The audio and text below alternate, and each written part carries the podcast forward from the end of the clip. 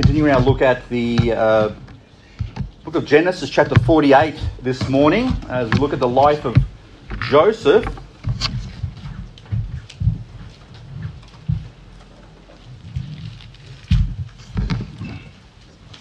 Genesis chapter 48, and we'll just read from verses 12 to 14 to start us off this morning. Once again, if you're a visitor here, we pray that you're blessed by the message today. I hope you've been blessed so far. Genesis 48, verse 12. And Joseph brought them out from between his knees, and he bowed himself with his face to the earth. And Joseph took them both, Ephraim in his right hand towards Israel's left hand, and Manasseh in his left hand towards Israel's right hand, and brought them near unto him. And Israel stretched out his right hand and laid it upon Ephraim's head, who was the younger, and his left hand upon Manasseh's head, guiding his hands wittingly, for Manasseh was the firstborn. Okay, let's go to the Lord in prayer and we'll commit this time to Him. Father in heaven, we thank you once again for your precious word. We thank you that we can trust it, that we can rely on it, that it, it is the foundation of our faith and our understanding of you. We thank you that you've revealed yourself uh, in its uh, words and pages, and we pray that your teacher would this morning, your, your, your spirit would be our teacher this morning. We thank you once again for this time. In Jesus' name I pray. Amen. Okay, so we had one hand going up before about who's been to Wesburn. Um, hands up who's been blessed by having Jesus Christ in their life. Good. That's much better. I'm glad most of you put up your hands. Um, there are many benefits we have received, not because we earned them, not because we deserved them, and we still do not deserve them. Okay, so we rely on the grace of God each and every day of our lives because we never get to the point where we don't need God's grace. You see, God continues to bless us each and every day with things that we do not deserve. That's his very nature. We have a very giving God, a God who cares and loves, and because of his immense love, and a love that we, we struggle to comprehend um, in our fallen state, but now we are not in a fallen state, we have a new nature which we struggle to sometimes recognize within ourselves. But God is immense in His love, and He continues to give us blessings each and every day. In fact, the scriptures tell us in Psalm that, that we are loaded, I love his phrase, loaded daily with His benefits. Loaded daily. So isn't that a, isn't that a huge praise? We are loaded daily with His benefits. So we serve a, a very, a very gracious and a giving God, and so we are celebrating Him every time we get together. There, he, there is many reasons to worship Him, to praise Him, to thank Him, and that's what our lives should epitomise: being thankful. Okay? So today's sermon is really about that. It's really about the blessings that God gives upon people who don't deserve it. And we're going to see this in this particular passage today. And if I'll just recap quickly for you where, how, why we find ourselves at verse 12. It's because I didn't finish chapter 48 last week. Okay, um, we got up to verse 11, and if you recall the sermon last week, I'll just recap for those who were here and those who were not here. You'll know that Jacob was sick unto death. Okay, so he's in his bed. He's approaching the, la- the final days of his life, and so someone had come to Joseph and said, "Your father is sick." And Joseph, realizing that it was probably going to be the last time he was going to see his father, prepares himself and gets ready his two kids, two boys, okay, Manasseh and Ephraim, and they make the journey to see Jacob, his dad. And so Jacob also prepared himself, knowing that his son was coming, because there was something important that he wanted to tell him before he was going to go to the Lord. Okay, he does something very special for him. In fact, not just one thing, but two things he does very special for him. He transfers the birthright, that of the firstborn, he gives that to Joseph. Okay, so Reuben was the firstborn, but he gave what was due to Reuben now to Joseph. And he also does something really amazing. He adopts Joseph's two children to himself. He says, Manasseh and Ephraim are going to be like my sons. like Reuben, just like Reuben and Simeon. And so he adopts his children because he believed in the promises of God that his, that his seed would, would uh, be a great, a great number of people, that he would inherit that land of Canaan that God had promised him.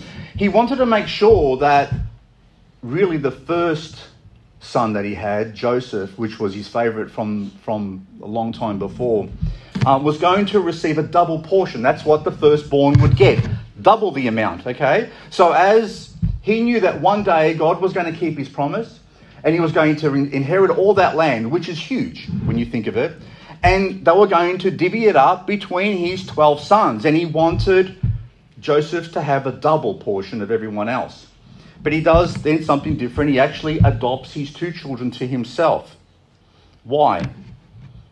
He could have just given Joseph the birthright, the double portion, and then he could have passed it on to his children. Well, I believe that God does things in a certain way to teach us a particular lesson about who we are.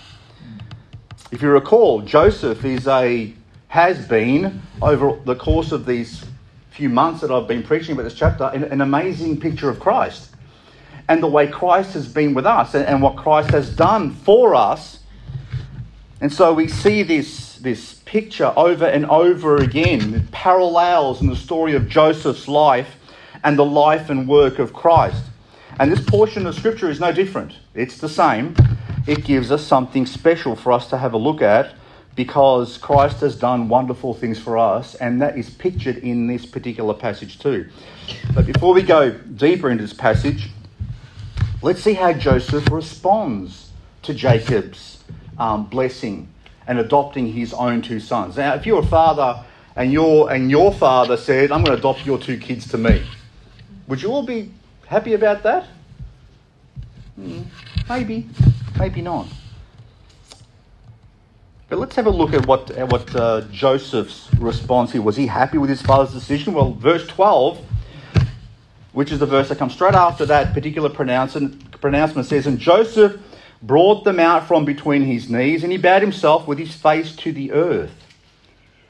And Joseph took them both, Ephraim in his right hand towards Israel's left hand, and Manasseh in his left hand towards Israel's right hand, and brought them near unto him. So the answer to that is yes, he was happy. He was happy with what his father had told him, and he was more than willing to bring forth his own children so that they could be adopted by his own father. And so Jacob makes this declaration to Joseph. And Manasseh and Ephraim, by the looks of it, while he was talking with his son Joseph, were standing between Joseph's knees. He may have been sitting on a chair, he may have been in a particular position where he's got his two kids right there in front of him. And so they must have been fairly young, this particular age, and to be that close to their father. And so they, if you consider that they grew up not knowing their grandfather at all, they grew up without knowing their uncles, without knowing a life in, in, um, in Canaan. They, were, they grew up in Egypt, okay? They grew up not knowing their grandfather, and here they find themselves at their grandfather's bed who they probably don't know too well at all, if they'd seen him at all. I've, I've got a feeling that they, they'd never even seen him. It's the first time, and the last time they'd probably seen him. And so they're there. And have you ever seen children when they're close to someone that they don't quite know, they're not quite sure of, you know what I mean? What do they do? They hold, they cling on to mum and dad, mm. don't they? You know, when they're that young. And so I get the impression that they're, they're, there, Manasseh and Ephraim sort of clinging to their dad, they're standing there, and, um, and they're looking at this man who they, they don't know well at all. Um, a man who's, think about it, on his deathbed. So he probably wouldn't look like a picture of health, would he? He may have looked a little bit old and, um, and probably not, not uh, very healthy at this particular stage. And so Joseph's got them between his knees. And then Joseph, after he bows himself to his father, he bows himself to the earth. In, other words, he honors his dad. He brings his two kids, the two sons, forward to be blessed by um, his father. So, the first parallel I want to draw here is that It's Jesus who brings us to his Father. It's through Christ that we are brought to the Father to be blessed. In fact, Jesus says that he is the way, the truth, and the life, and is the only way to the Father. There is no one else who can bring us to the Father because ultimately everyone's relationship with God has been destroyed because of what we've done, and the only avenue that's available is to go through the Son. And so we find this picture in Joseph and Jacob, where because Joseph was Jacob's son, he was able to bring his children and present them to his own father, and Jesus does the same for us. You see, Jesus also represents and reveals the perfect character of God too. When we see Jesus and we hear Jesus speak and we see the things that he does, in those actions and thoughts and words and deeds, we find a perfect representation of God. Perfect representation. And that's why Jesus rebukes Philip. Where Philip, they're, they're, they're there together, and Philip makes this interesting thing. He says, Lord, just show us the Father, and that'll be enough for us, and that'll suffice. Just show us the Father. Like he just wanted to see, you know, the whole open up the heavens business and show us the Father. And Jesus rebukes him in John 14 9. It says, Jesus saith unto him, Have I been so long time with you, and yet hast thou not known me, Philip? He that hath seen me hath seen the Father. And how sayest thou then, Show us the Father? You've been with him for the last three years. You've seen him in me. He is the perfect representation. So if you come to know Jesus, you come to know the Father too. The relationship is made possible through the Son.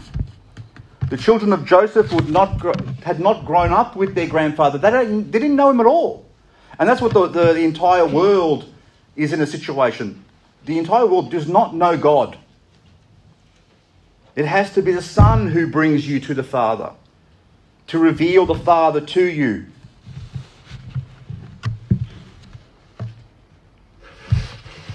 So Joseph, in honor of his father, Jacob, and in acceptance of his declaration, bows himself to the ground. And after he's done this, he takes his two boys um, and he brings them toward his father so that he would become, in essence, their legal father. As if to say, Here are the two children that you've adopted. Please bless them for me. They are now part, part of your immediate family. They're your sons. As I shared with you last week, adoption is one of those distinguishing features that, that um, pictures the born again believer from someone who's not, someone who's saved from someone who isn't. The adoption of children comes because of the finished work of Christ on the cross. It's because Jesus won the victory for us on that cross, because we are cleansed by his blood, because we come to God through him. The Bible says that we have been adopted into God's family. By the grace of God, we are not only saved, but we are adopted. We become God's children. And by a special act of benevolence. Did he have to? No. Didn't have to adopt us. A lot of things he didn't have to do. But because of his good pleasure, he did it. You see, Ephesians 1 5. If you have that in your Bibles, you want to turn, just with me there for a moment.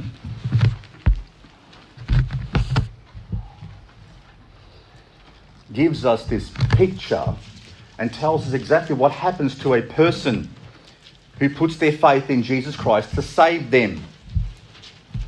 So Ephesians 1 5 says, having predestinated us unto the adoption of children. Okay, that's what's predestined, that we would become the children of God by Jesus Christ to Himself, to the Father according, not because we earned it or deserved it, but according to the good pleasure of His will. He did that for us.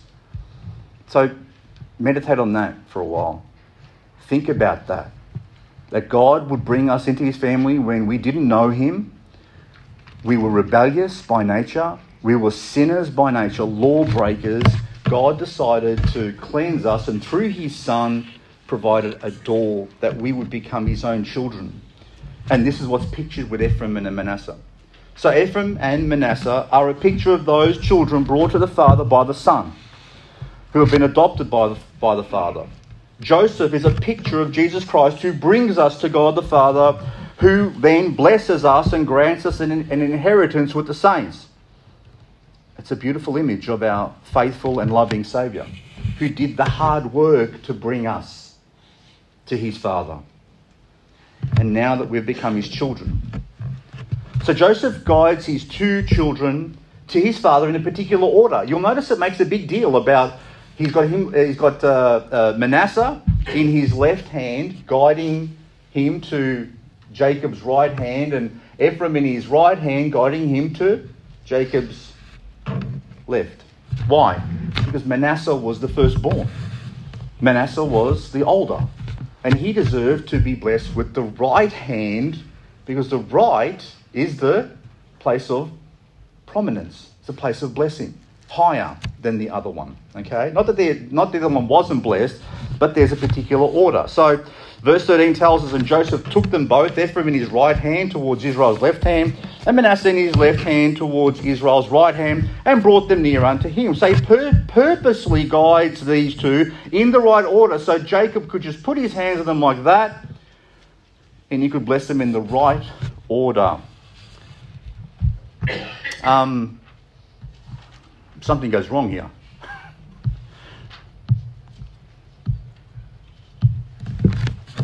Before we, we, we look at what's gone wrong, I want to remind you that this is not just true, this was not just customary that the right hand would be the place where prominence, where blessing, where, um, where, where honour was. But even for God, this is true. Okay? So we know that when Jesus ascended up into heaven, he sits now at which side of God the Father? On the right. Huh? So, well, we Acts chapter 2, verse 34 and 35 says, For David is not ascended into the heavens, but he saith himself, The Lord said unto my Lord, Sit thou on my right hand until I make thy, thy foes um, thy footstool.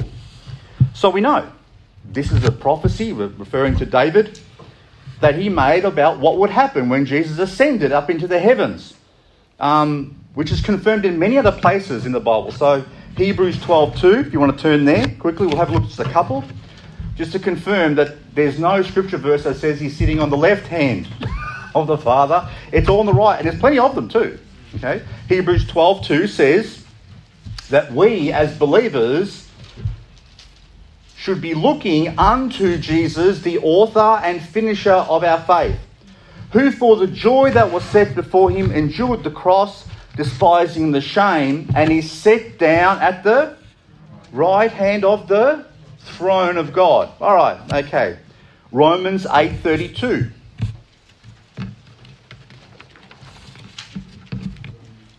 Romans 8, sorry, Romans 8:34.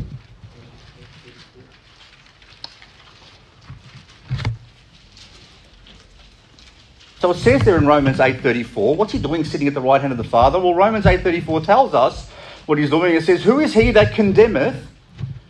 It is Christ that died, yea, rather, that is risen again, who is even at the right hand of God, who also maketh intercession for us. So he's acting as a high priest, as a priest for us. He intercedes for us. He actually speaking to his Father on our behalf. Okay? So we understand that Jesus is at the right hand of the Father, making intercession for us. So does that mean there are two thrones in heaven? Oh, he's sitting in. Is he sitting in a separate throne? I mean, is God the Father God's throne, right? And is God the Son? Has he got another throne that's sitting next to his dad? And he's saying, Hey, dad, you know, isn't the picture we, we often get? Is there two thrones in heaven? Uh, one on which the Father sits and one on which the Son sits? Well, let's have a bit of a, more of a look at this. Revelation chapter 5, verse 6. Revelation chapter 5, verse 6. I'm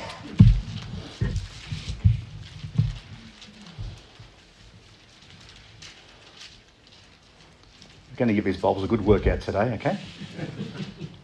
Revelation 5 6 says, and I, and I beheld, and lo, in the midst of the throne.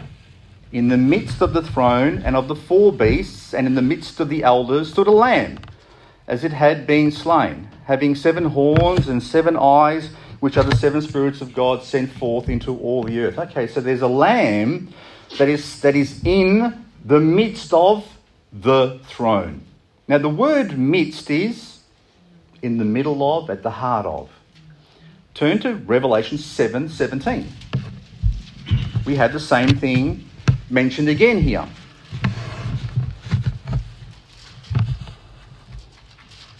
Now, John sees this throne in heaven, and it says there in Revelation 7 17, for the Lamb, which is Christ, okay, which can only be Christ, it can't be anyone else, which is in the midst of the throne, shall feed them, and shall lead them unto living fountains of water, and God shall wipe away all tears from their eyes. So, where's the Lamb?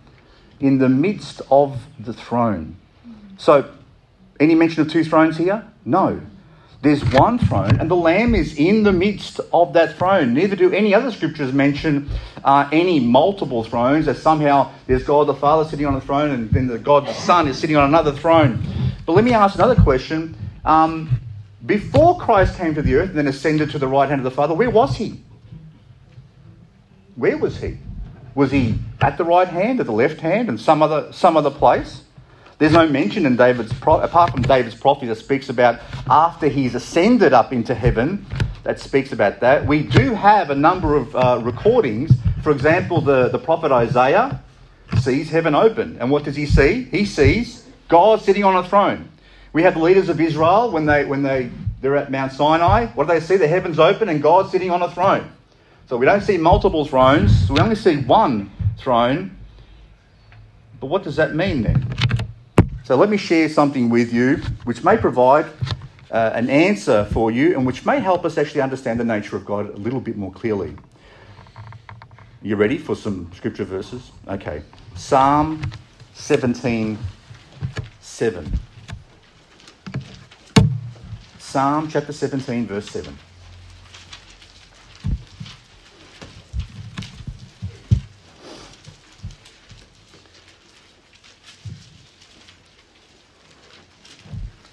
This verse says, Show thy marvellous loving kindness, O thou that savest by thy right hand them which put their trust in thee from those that rise up against them.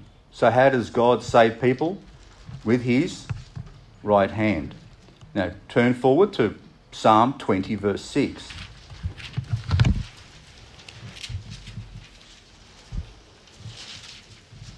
Psalm 20, verse 6 says, Now know I, that the Lord saveth his anointed. He will hear him from his holy heaven with the saving strength of his right hand. So, how was salvation won by God according to these verses? By his own right hand. How, did, how were you and I saved? Who saved us? His son Jesus Christ. Let's continue though. Psalm 1835. Psalm 1835. Let's look at another aspect of God. Psalm 1835 says, Thou hast also given me the shield of thy salvation, and thy right hand hath holden me up, and thy gentleness has made me great. So, how did David testify that he was being held up? With what? With God's right hand. That's funny. You're being held up by God's right hand. Hmm. It's another scripture verse that talks about holding things up that I was reminded of in Hebrews 1 3. You don't have to turn there because we'll just we'll stick with the Old Testament.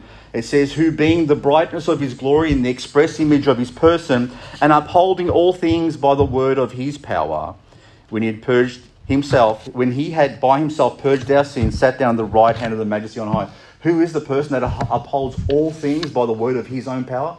It's the Son. It's Christ. Who upholds the entire universe by his own power and upholds us each and every day of our lives? It's Christ. Who was the one that told the Apostle Paul when he was saying, Lord, please take away this thorn and this thing that's, that's bothering me? And Jesus said, My grace is sufficient for you. Who holds you and I up every day by his grace? It's him. So turn with me to Isaiah chapter 48, verse 12.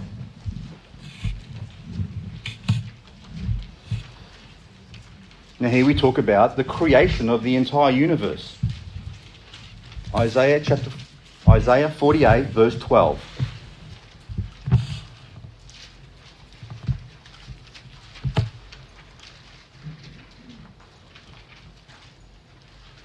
It says, There hearken unto me, O Jacob and Israel, my called. I am he. I am the first. I also am the last.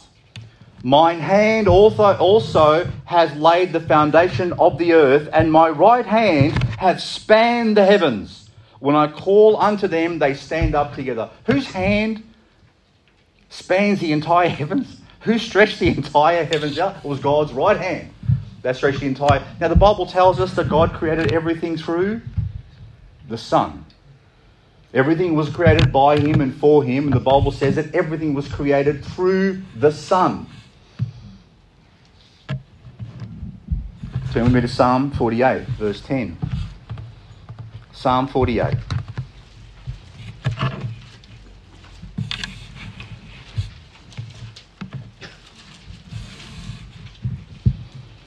It says there in Psalm 48, verse 10, it says, According to thy name, O God, so is thy praise unto the ends of the earth. Thy right hand is full of righteousness. The right hand full of righteousness. What the, why would you say his right hand is full of righteousness? Because I'll tell you something this morning, you and I are not clothed in our own righteousness. We had to be clothed in the righteousness of who? Of Christ. We are clothed in his righteousness. So when God declares that his hand, right hand, is full of righteousness, I'll tell you who, is, who it's speaking about. Turn to Psalm 98, verse 1.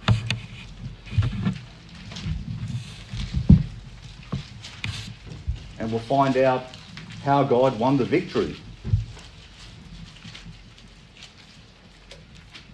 It says, a Psalm 98, verse 1 a psalm. O sing unto the Lord a new song, for he hath done marvellous things. His right hand and his holy arm hath gotten him the victory. Amen for that. So, who won the victory over sin and over death? Jesus Christ did. As we consider the valiant victory of Christ, how he went to that cross, how he lived a perfect life, never ever having sinned and done not what the Father wanted, that he always completed what the Father wanted him to do, that he always said exactly what the Father wanted him to say, that he remained and retained a perfect relationship his entire life, and then willingly went to a cross and suffered all of that stuff for us, who didn't deserve it, to fulfill God's perfect plan. He won the victory over death,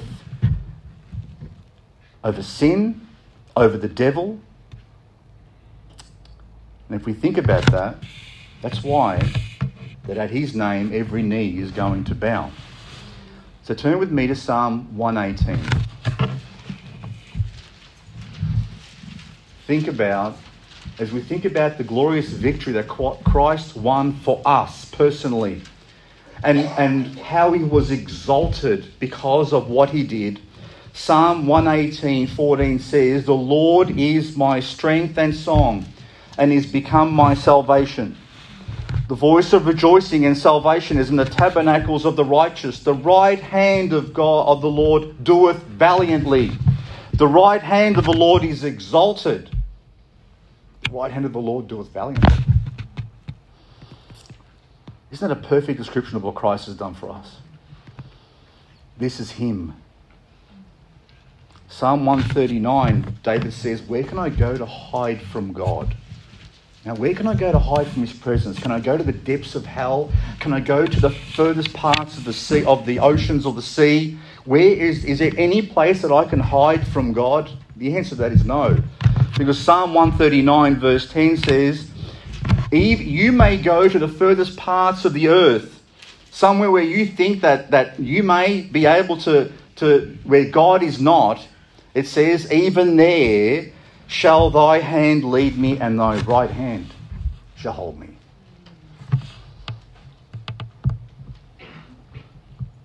The Bible tells us that when when the Apostle John sees Jesus and he sees him with a, with a shining face and he's glowing and his legs are like molten uh, copper or brass, and it says that he's got the seven stars of the church in his hand. You know which hand he's got them in? His right hand. Um, all these things are recorded for us for a reason. When the Bible says that Jesus is sitting at the right hand of the Father, it doesn't mean that there are two thrones. Jesus is the right hand of God. And the right hand of God reached into the earth, reached into our world, and rescued us and saved us. Jesus is the right hand of God. There is only one throne in heaven, and the Lamb of God is in the midst of that throne. He is the right hand of God. And so we should always remember he deserves all the honour, the praise, the glory because of what he's done. But ultimately, he's the right hand of God. And so you can't separate him from God. God is not divided, but he is the manifestation of God perfectly in this world.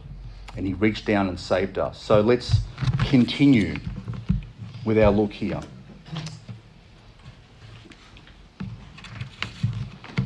Go back to Genesis chapter 48, verse 12.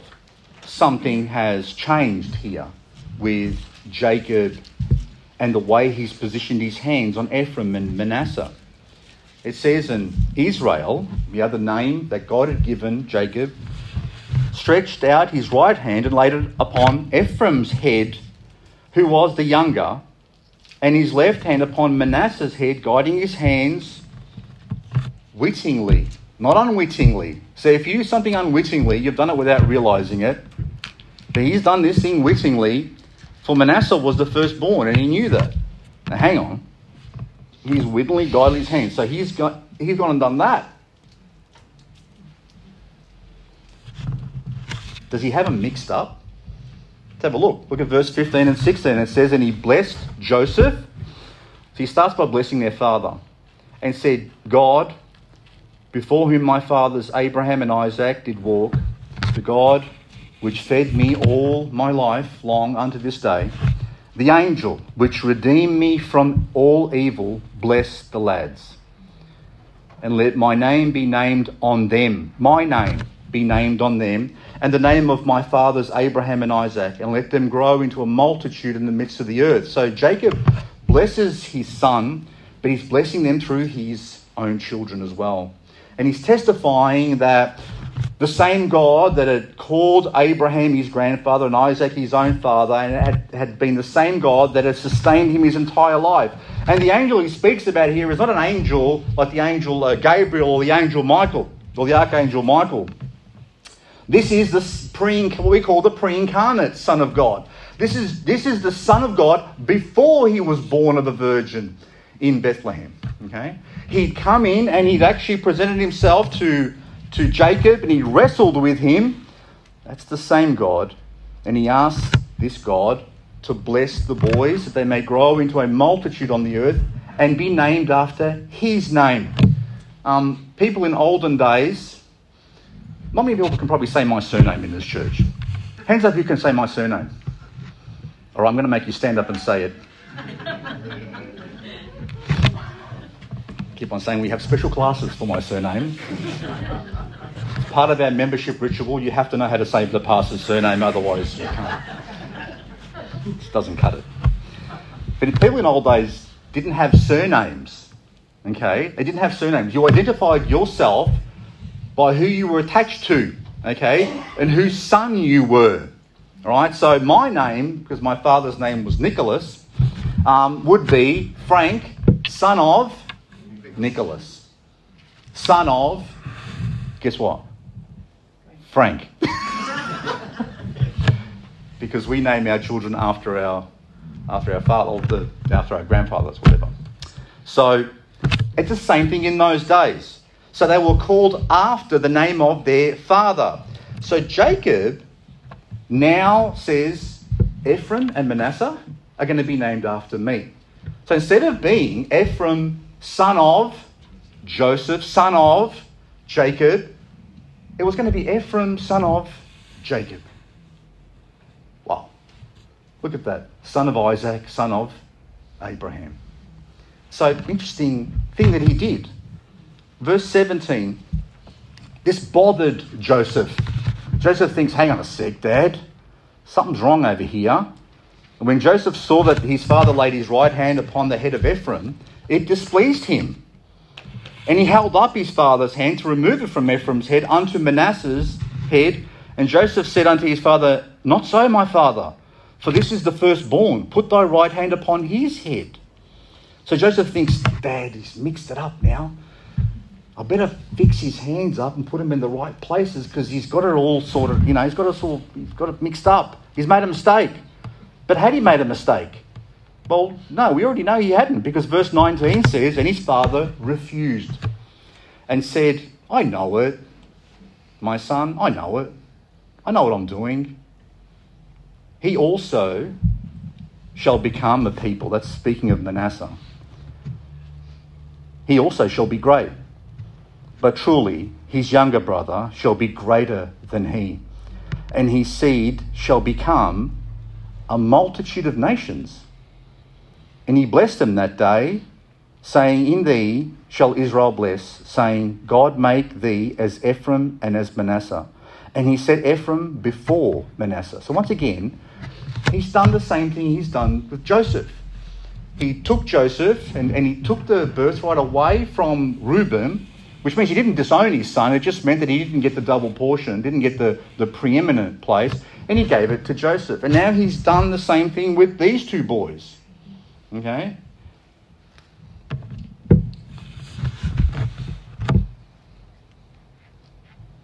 So he does something that's a little bit strange.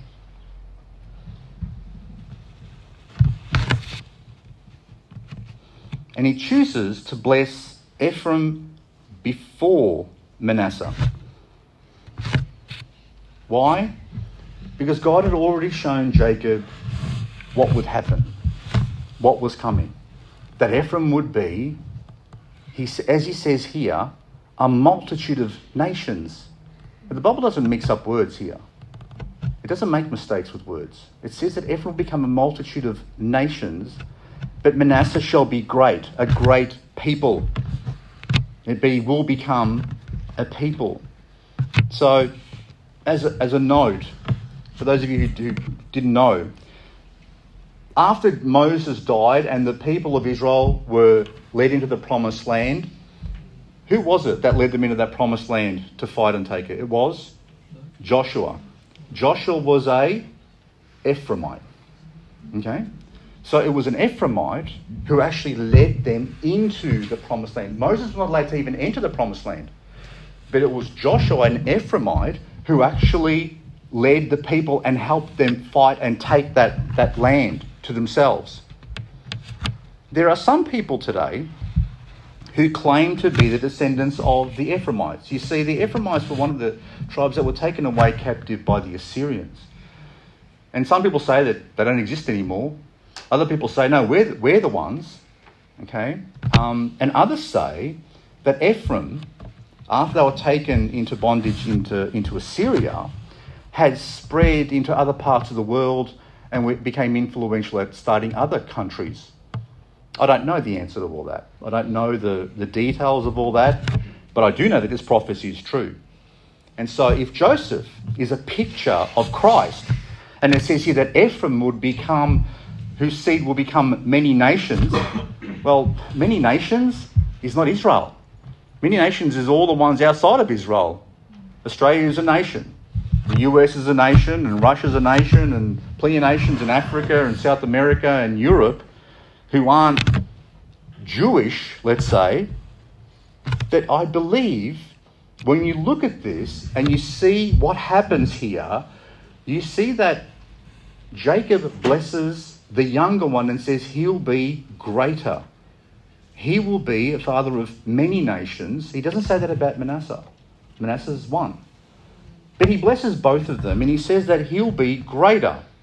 And so, what I think this represents is that and if, if Joseph is a picture of Christ who brings, brings us to the Father, then those two children represent the church. And the church is made up of Jew and Gentile. Okay? Jew and Gentile. Just turn with me. I'll just, I'll just, I'll just share this point with you. 1 Corinthians 12 13. 1 Corinthians 12 13. You see, I suspect that Manasseh becomes a picture of Israel and Ephraim becomes a picture of the Gentile nations. And it was, and the reason Ephraim's blessed, the reason Manasseh doesn't receive that right hand of blessing is because the Jews to this day have rejected their Messiah. They will eventually, but the greatest number of people that have turned to Christ, and I look at all of you, are not Jewish. You're Gentiles. So have a look at what the Bible says, because the Bible does separate these two people, but brings them together at the same time. So 1 Corinthians 12 13 says, For by one Spirit are we all baptized into one body, whether we be Jews or Gentiles, whether we be bond or free, and they've been all made to drink into one spirit. So, so Paul describes that when a person's born again and saved, he's baptized in the Holy Spirit, and we are joined together as one body in, in, in the Lord. And in that one body, which we call the church, there is no Jew and Gentile. You might find some Italians floating around in there and some Greeks, but they're all one, right? That's how we can worship together as one people. Paul describes that we've been blessed as Gentiles also because of the unbelief of the Jews. And we've been made with them brothers in Christ. Look at Ephesians chapter 2, verse 12.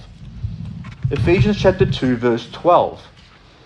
And this is speaking to us as Gentiles, okay? This is specifically talking to the ones who aren't Jews. This is saying, this is, he's writing to the uh, Ephesians here. That at that time, Ephesians 2:12, that at that time ye, you Gentiles, were without Christ, being aliens from the commonwealth of Israel and strangers from the covenants of promise. We had no, no idea about God's promises. We had no idea about God's covenant with man, with, with man. And look at what it also says in verse 12 having no hope and without God in the world. Why? Because we were worshipping other gods. But now, in Christ Jesus, ye, you Gentiles, who were sometimes who, who sometimes were far off, which means far away from God, are made nigh, that is close, by the blood of Christ.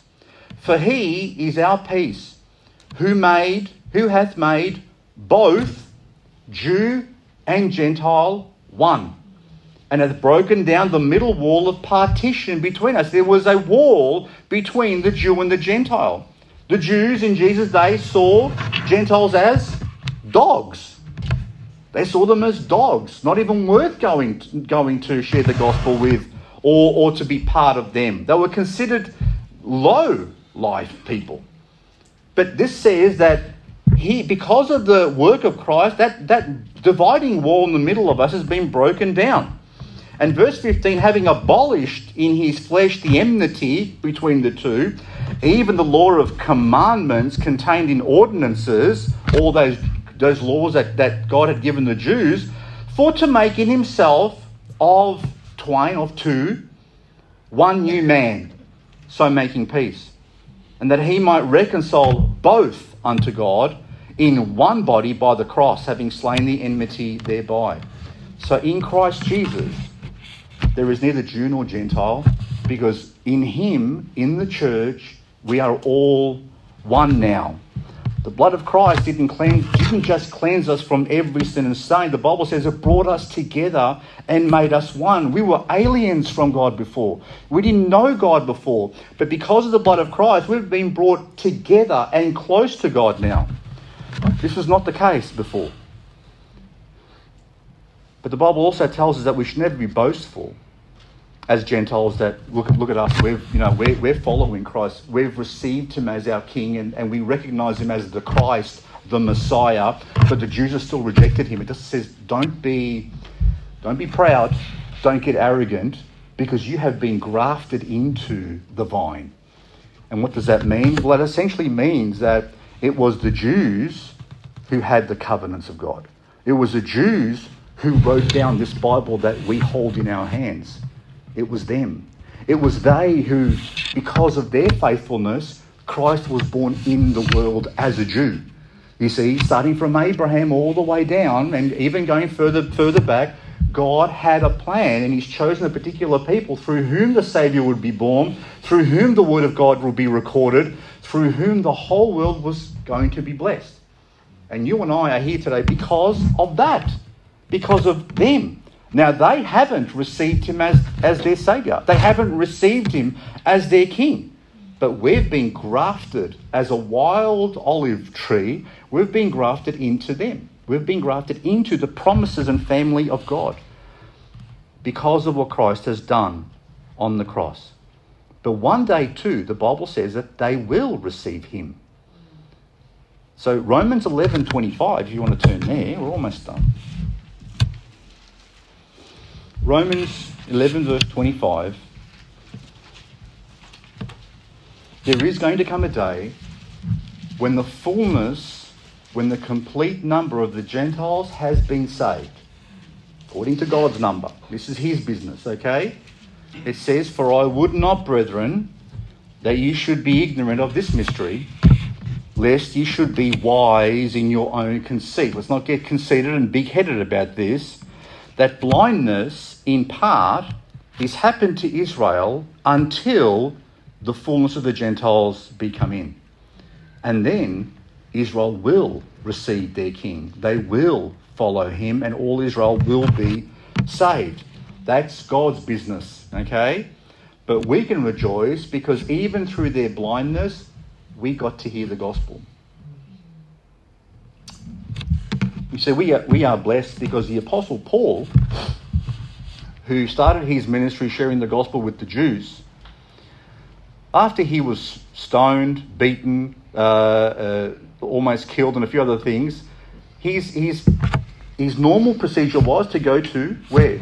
A synagogue and share the gospel, as you would. Because you go to the people who already understand the foundations of who God is. They're the easiest ones to reach because all the promises of God are, are already recorded in the Bible. And so all you do was read it out and say, But thou, O Beth- Bethlehem, Ephratah, out of thee shall come a leader and a king. They should have known all those things. So you go to the ones who know most of the foundations, but because they rejected him, he said at one particular point, he says, I'm going to go to the Gentiles now. Because of that, primarily, we are here. Because of their blindness, because they rejected, we are here. And so God knows his plans. God knows exactly what's happened and God has blessed us even through their disobedience. They may be a picture. Those two sons become a picture because as Gentiles in the church, we have been blessed, and there are many nations that have come to the Lord. When I'm not saying whole countries, but many, many peoples have come to the Lord. But Israel is still the older one, the firstborn, the one they should have known, still isn't. So our prayer should always be for them. That God would reach them and that, that that veil that's in front of their eyes, as the Bible describes, would be taken away. And they would come to know Jesus as their Saviour too and their King. So let's finalise these last two verses Genesis 48 21 and 22.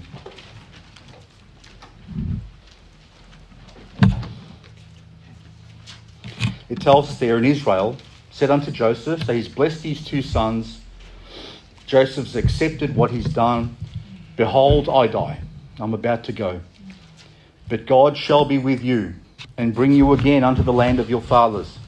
Moreover, I have given to thee one portion above thy brethren, which I took out of the hand of the Amorite with my sword and with my bow. So he had already conquered these particular, this particular area, which he said was, he was going to give as the extra portion to Joseph.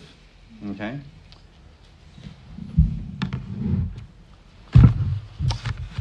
Even though he's about to go, he's telling his son, whom he loved very much, he says, Look, I'm about to go, but you know what?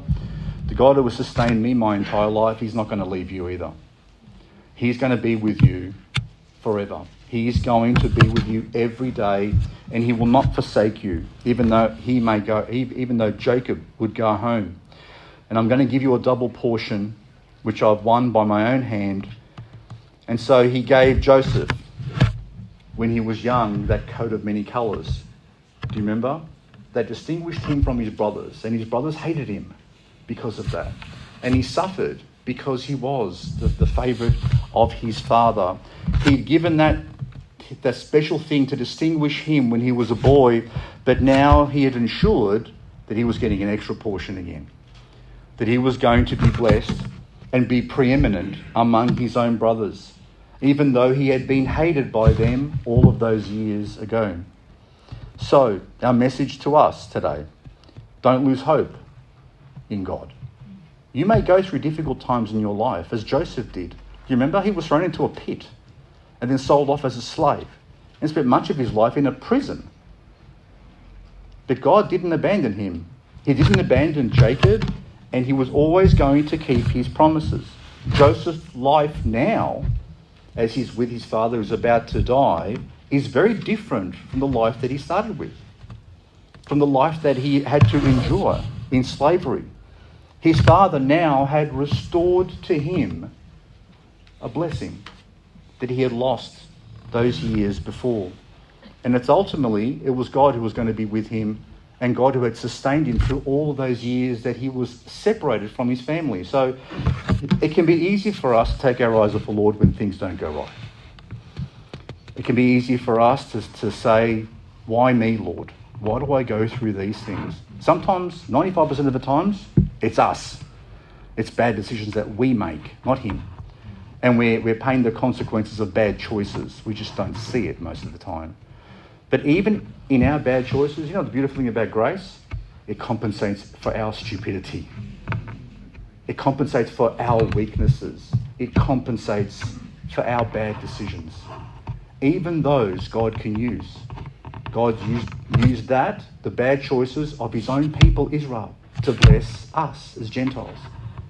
God used the bad choices of Joseph's brothers in wanting to kill him and throwing him into a pit and selling him to actually save all of Israel and to be a blessing to his entire family. But you see, God was God's hand was in it the entire way through. God's right hand. Either God's right handed or he's telling us that Jesus is always there. He is not far.